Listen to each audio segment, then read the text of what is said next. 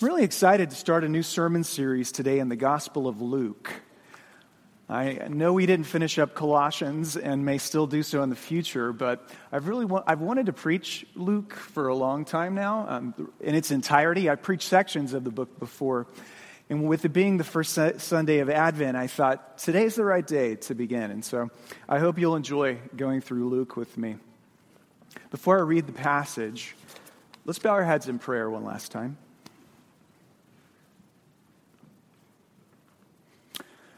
Our Father and our God, we ask that you would meet us now in your word.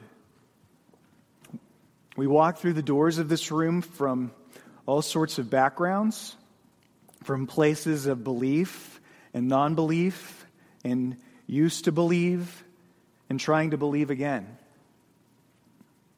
For some of us, Father, there was a time when you felt very close to us, and now we are, we are wondering where you've gone for you seem a million miles away right now. Have you, have you left us, or have we run away from you, or is it some type of combination? For some of us here, Father, we're looking for one word, one sentence that would give us hope in the midst of a world that seems to be very dark and depressing and despairing. Some of us here today are so comfortable in our wealth that we have lost our our need of you in our life, and we live under the delusion of self sufficiency every day. So, wherever we find ourselves in the room today, Father, help us to see that no matter where we come from, we are all the same and that we are all a bigger mess than we even know. And if we understand ourselves rightly, we are all in need of your grace every second. And the hardest thing at all for us to believe is that you love us so deeply and long to be gracious to us, deeper than we can ever imagine. And so help us to believe that today. Help us to see how you've loved us through the person and work of your Son, Jesus. Give us eyes to see, ears to hear, and hearts of faith to listen. We pray in Christ's name. God's people said, Amen. Amen. The opening line of any book is really its key the opening line has to be written so as to grab the reader's attention. Words that we use to describe the opening lines include vivid, electrifying, tone setting. Some authors say that the opening line of a book is the hardest of all the sentences to pen, and other authors actually say that mysteriously it writes itself, it comes to you.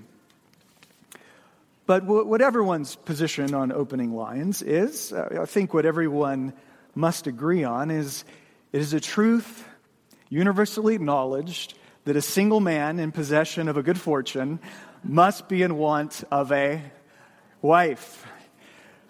Or Mr. and Mrs. Dursley of number four Privet Drive were proud to say that they were perfectly normal, thank you very much, and were the last people you'd expect to be involved in anything strange or mysterious because they just didn't hold with such nonsense. Or, he's already been mentioned once. How do you mention Albert Camus twice in a worship service? I don't know, but. Or, mother died today, or maybe yesterday. I can't be sure. The first lines are so important. Why does Luke begin this way? We're going to read it in just a moment. Well, why does he begin what I would argue is the most important book maybe that's ever been written in the history of mankind because Luke is writing for us not one but two volumes here. The Gospel of Luke is volume one of the life of Christ. Volume two is the story of the early church, and that is found in the book of Acts. 27% of the New Testament is written by Mark in these two volumes. So if he's writing the most important thing that's ever been written, why does it begin with such a decided lack of flair? And the answer is simply that the paper was expensive. If you have ever had the opportunity to look at an ancient scroll, what you will notice is there's not a single inch of blank space. The, the uh, papyrus, which were the plant like uh, papyrus were the sheets that they, wrote on in that time. There's a paper of their day made from the papyrus plant. Papyrus was actually quite expensive in the first century, so they couldn't spare any. You know, any of it. They had to fill it up. And so if you look at a scroll, ancient scroll is written from top to bottom, front and back side, it's completely full. Uh, what that means is then there would be no title page, as we normally have in our books. Neither would there be an acknowledgement page where the author says thank you to all the people who made the book possible. Instead, that would be included at the very top of the first page of the scroll. And that is what we have here today. Uh, this is Luke's prefatory dedication to a gentleman whose name is Theophilus. We may talk about him later. And we look at it there uh, in your bulletin. And the English, is broken up into four verses, but actually in the Greek, it's one very stylized, very ornate sentence that serves as his introduction to the book. And while it lacks flair and uh, electricity, it's very valuable to us because it helps us understand how the gospel was compiled and it gives us confidence in the gospel's historical reliability. Luke is a physician, he is also a, a, historian. And what he is saying to us here is that I did not make the stuff up. This is not a fabrication. This is not a work of fiction. This is not a legend. This is based on surviving, living eyewitnesses. And so we read in Luke 1 1 these words Many have undertaken to draw up an account of the things that have been fulfilled among us, just as they were handed down to us by those who from the first were eyewitnesses and servants of the word. With this in mind, since I myself have carefully investigated everything from the beginning, I too decided to write an orderly account for you, most excellent Theophilus, so that you may know the certainty of the things that you have been taught. Thanks be to God for the word of the Lord. Whenever I meet somebody who says that they doubt Christianity, my response is always the same. My response is always, What part? well, Christianity is a large, multifaceted religion and worldview. What are your hang ups? Do you doubt that God created the world in six 24 hour days? Well, if that's the case, you might be interested to know that quite a few Christians also doubt that as well. Do you uh, doubt that the Exodus took place in 1446 BC? Are your questions about theological or historical minutia? Or do you just doubt that God is real and exists at all? So, what part are you doubting? Uh, what you find is that most people have a rather nebulous view about, about where they have their questions. And one of the first steps that we take in order to have winsome engagement with another person is to help them clarify what it is they're, they're actually skeptical about.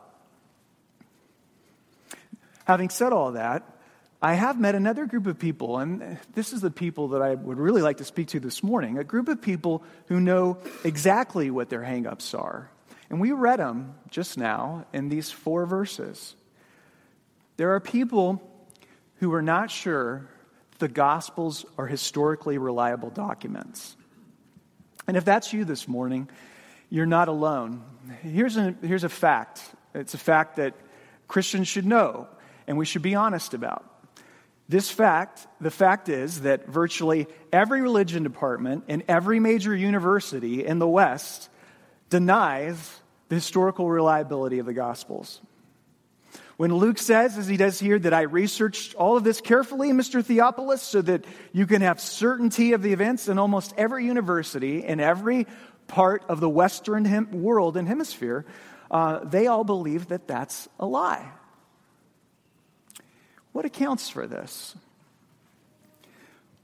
Well, about 300 years ago, uh, a handful of German philosophers. They weren't German theologians. They, they really weren't guys who loved the Bible deeply. They were philosophers. And they began to put forward the idea which we call historical criticism. And in a very famous phrase, they said this that the goal of historical criticism was to discover the world behind the text. See, the text of the Gospels, they don't describe to us the real first century world. No, much of what's described in the Gospels is fabricated. But when you read an ancient document like the New Testament, if you're smart enough, you can follow the clues to determine, to determine the community that came, uh, from which the story came. So Luke might, as he does throughout, say blah, blah, blah, blah, blah. But much of that stuff didn't happen. But there was a community behind the story. There was a group of people who had an agenda who decided to tell the story in this certain kind of way, presumably to validate themselves or to validate their own group's practices. Um, they write the story with their own agenda. And while you can't then tell what is the real world of the first century, you can determine the agenda of the people that are behind the text. This led to a very important dichotomy which Newsweek and Time magazine oftentimes likes to pick up this time of the year. Uh, the dichotomy is the Jesus of history and the Christ of faith. Anybody ever heard of that distinction before? Jesus of history and the Christ of faith. The Jesus of history is the person that scholars are reconstructing, and he is a person whom we do not know and we do not love. Um, they admit that there was probably a guy by the name of Jesus of Nazareth. He probably lived in the first century, and he was definitely not anything like the one that is portrayed in our Gospels. He might have been married to Mary Magdalene. He might have been, uh, he was probably a, a sage and a prophet who had profound things to say, but he uh, is not the miracle working divine Son of God. That is the Christ of faith. And that is a person that we believe in. But everybody knows that that person is just largely fabricated by the early church communities. All these ideas, and I apologize if this is a little too theology wonk, um, but when I look at the verse, uh, verses 1 through 4, I, th- I think it's important that we kind of delve into this. And all of these ideas were kind of helped along the way by the belief that the Gospels that we have were written rather late. So the Gospels, they might have been written in 150, uh, 150 AD. And so the gap in time between the events of Jesus' life gave space for people to transmit and shape the stories for their own purposes and agenda. Again, that would give us accounts of the life that are not historically credible. Um, they believed you know, if you have a late date of the Gospels, lots of things can happen in between. You know, most of this uh, summary I got from Eric Irwin, who is a Presbyterian pastor in Seattle, and his son is a doctoral student in New Testament studies. And it's kind of a, the summary of where we stand in, uh, in scholarship t- today. And so, what is our response to this? The other thing I failed to mention is that the German philosophers 300 years ago believed that miracles were impossible. Now that we are enlightened by modern science, we know that conclusively dead men don't rise, and five loaves plus two fish doesn't feed 5,000 people. We know that. And so all of the miracles in the, in the Gospels are fabrications. What we have to really do is kind of get back to the historical kernel on which they are based but we can't believe, we can't believe any of that. And so, what is our response to all of this? Well, there's a growing body of research today that, deter- that tells us that the Gospels actually weren't written very late, at least not Matthew, Mark, and Luke. Um, we have today, I would estimate, probably 1,000 times more manuscript fragments and evidence than they had 300 years ago that allow us, all of these little fragments that exist that were written at different times in church history, allow us to, through a fairly scientific process, to determine when was the original document written. And by virtue of all of the manuscript evidence, the majority of which has come out and been found in the last, I'd say, 30 years, we've been able to determine that the Gospels say the Gospel of Luke was probably written around 65 AD, or in other words, only 30 years after the, the life of Christ. Jesus died in 33 AD, we think, and Luke was written around 65 AD. Mark was written before Luke in probably 55 to 60 AD. And so that gap of 120 years that they thought existed most likely does not exist. What this means is uh, there have been plenty of eyewitnesses to interview and to talk with. There was a recent book that was published by a, a scholar who analyzed the first century population sizes of Galilee, Jerusalem, and the other villages and cities that Jesus visited during his ministry in antiquity, and looked at what would be the life expectancy of a villager in that day in, in Rome and Palestine. Here's what he concluded that there would have been approximately 60,000 potential eyewitnesses who saw or experienced Jesus in his person.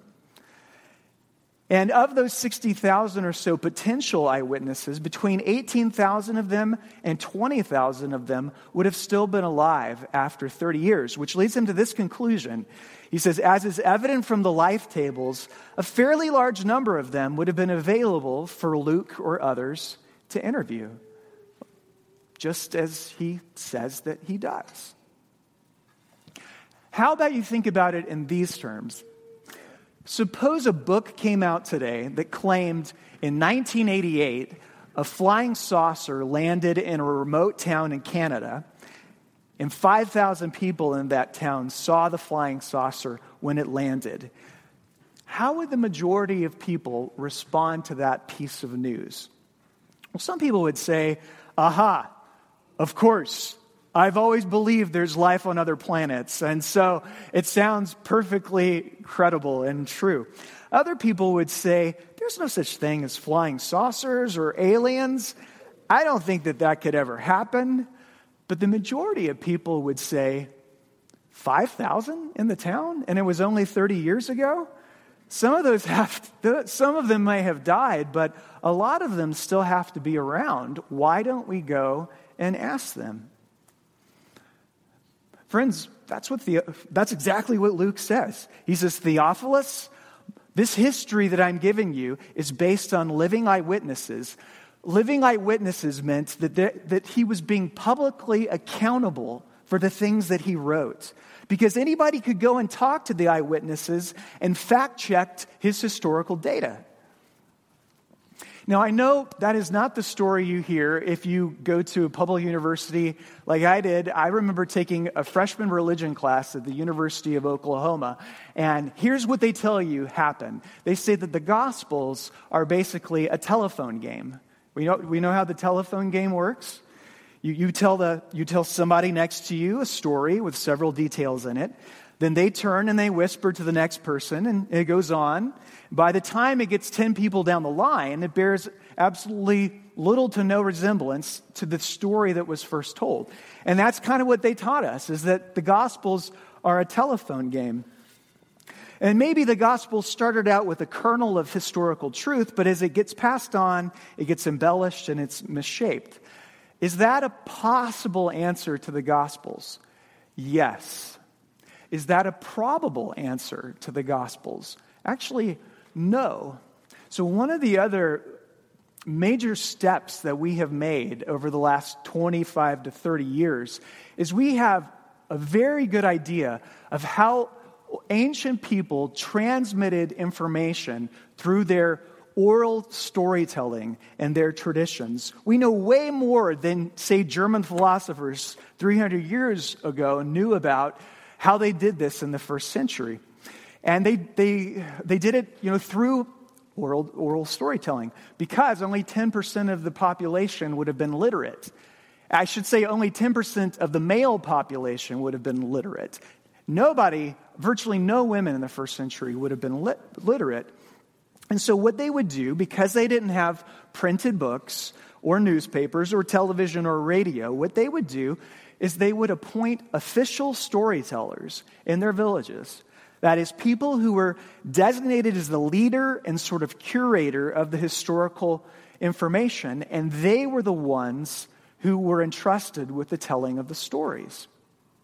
For example, how would this work? Uh, as an example, some great event would occur. The emperor would come to visit, or an earthquake shakes your town, uh, a battle wages in the fields. Within a day or two, the story would be told all around the village, and it would settle into an agreed upon form. Everybody would know the story, but some of the better storytellers in the village would be recognized by the others as the official people to tell it, and that's what they would do. They wouldn't change or modify the story, because if they did, all of the villagers were there to set them straight.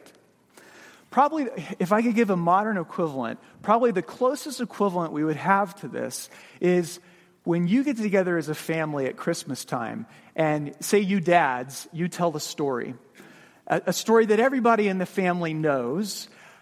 If you deviate from the material, or I mean, this happens to me all the time, I'll start to tell a story, and my kids are like, Dad, it didn't happen that way. And we would all recognize, they would then tell what really happened, uh, but they were, they were their own, they were my account, they are my accountability, you know, checkup, you know, feedback loop to make sure what I'm telling is true. Everybody knew the story. You couldn't change the story any more than you could change the national anthem's lyrics today. And so that's actually something new that we've learned about the world that Jesus lived in.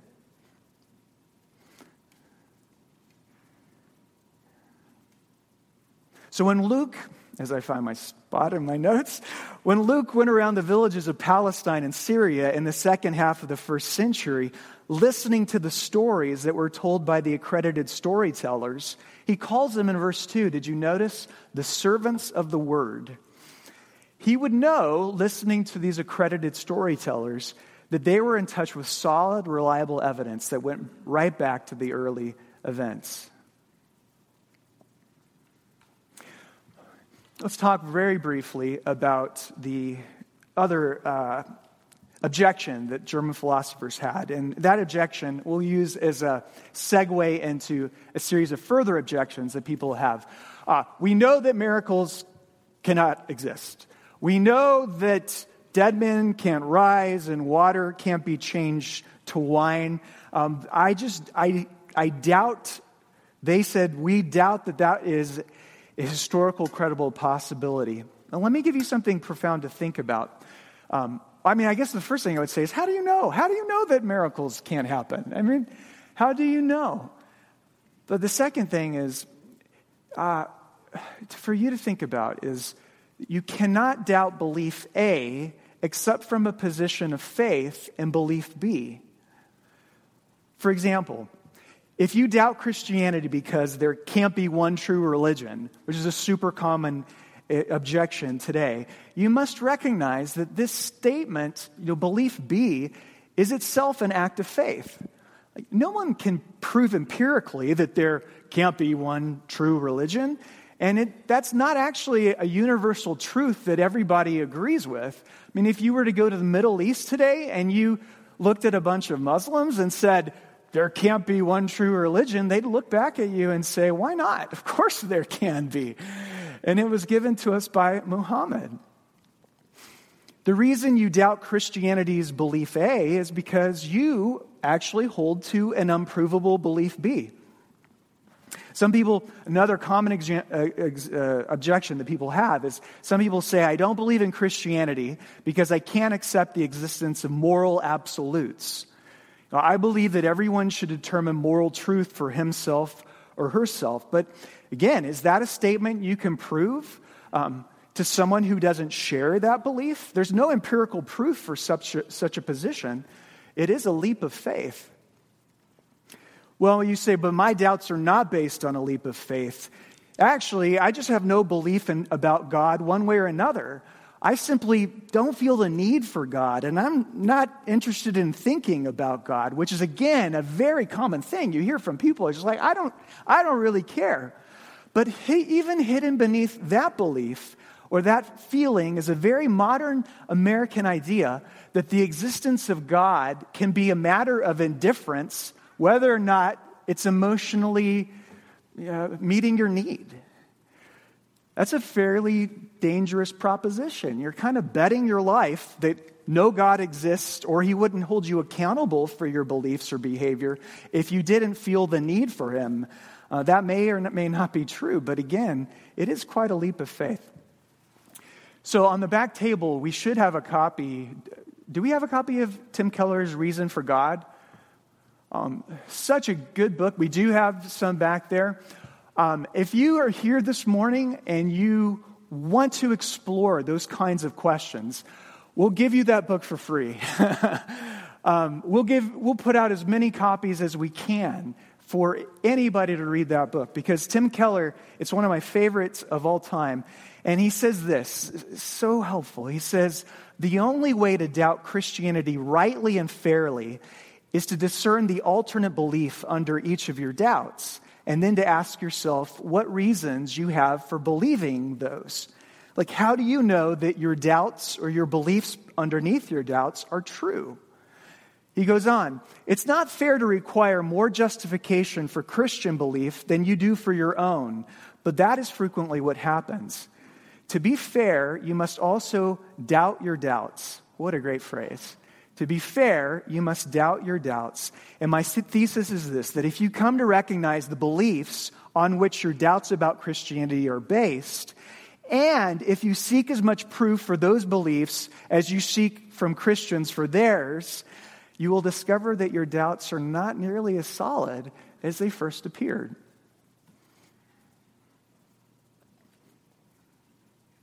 Hopefully that made sense. That's a long quote.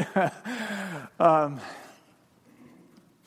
so, yeah, this sermon has been a little too theology wonk, and it, it probably would be, serve as better as a lecture, but it all builds to this a story that I want to tell you.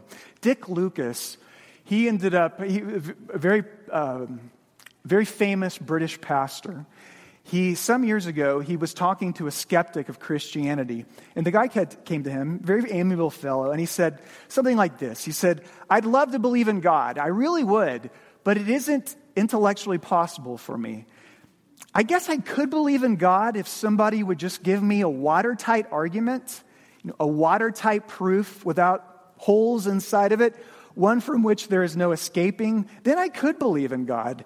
I'd believe in God as long as God would sort of write it up in the sky for me. And Lucas listened to him for a second, and he responded this way He said, I don't think God has given us a watertight argument. But what if He's given us a watertight person? Because that's what Christianity is all about. Is there someone who's here and listening, um, or someone who will later listen to the sermon on the internet? Are you waiting for a perfect argument? I've tried to give arguments this morning, and I know they're not perfect.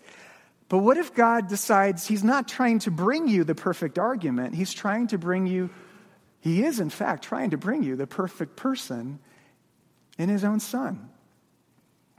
And so, what I really like you to do, I guess I want you to have confidence as we go through the Gospel of Luke that these are at least historically credible enough for you to examine them. And what I want you to do then is, is just pay close attention to the person we get in the pages of the story.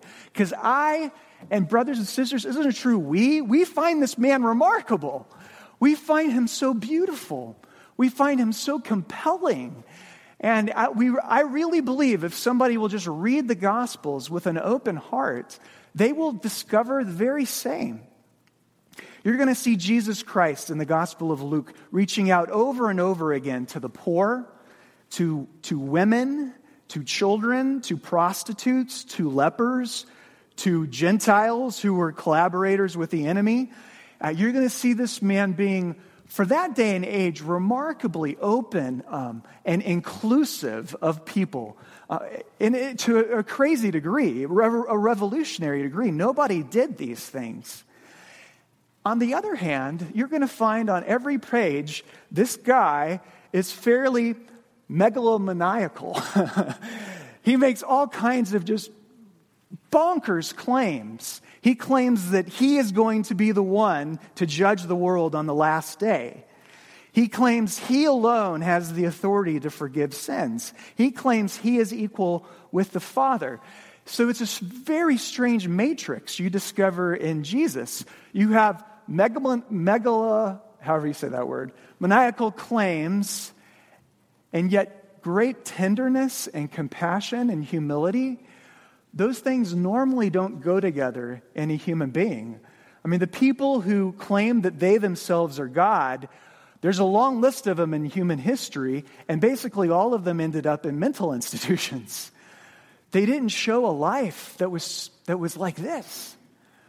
A life that, that was so compelling to the men and women who followed him that hundreds of Jews, Jews who were the very last people in the world to believe that God could come in human flesh, would drop everything to follow him and to stake their lives on him.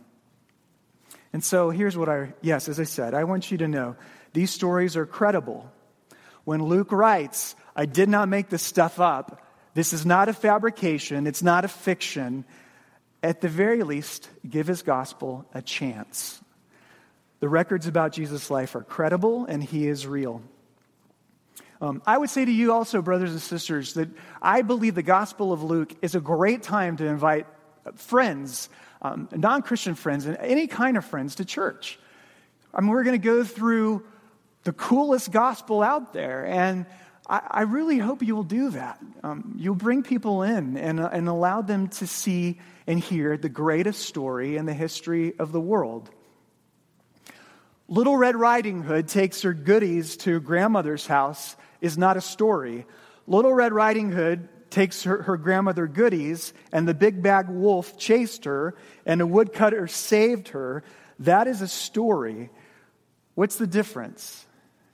A story must have an antagonist, antagonistic forces that are uh, you know, directed against the protagonist, and the story must have a hero. And what is our story as human beings? What is our antagonist? Well, we already spoke about it early in the sermon or early in the service. Death is our antagonist.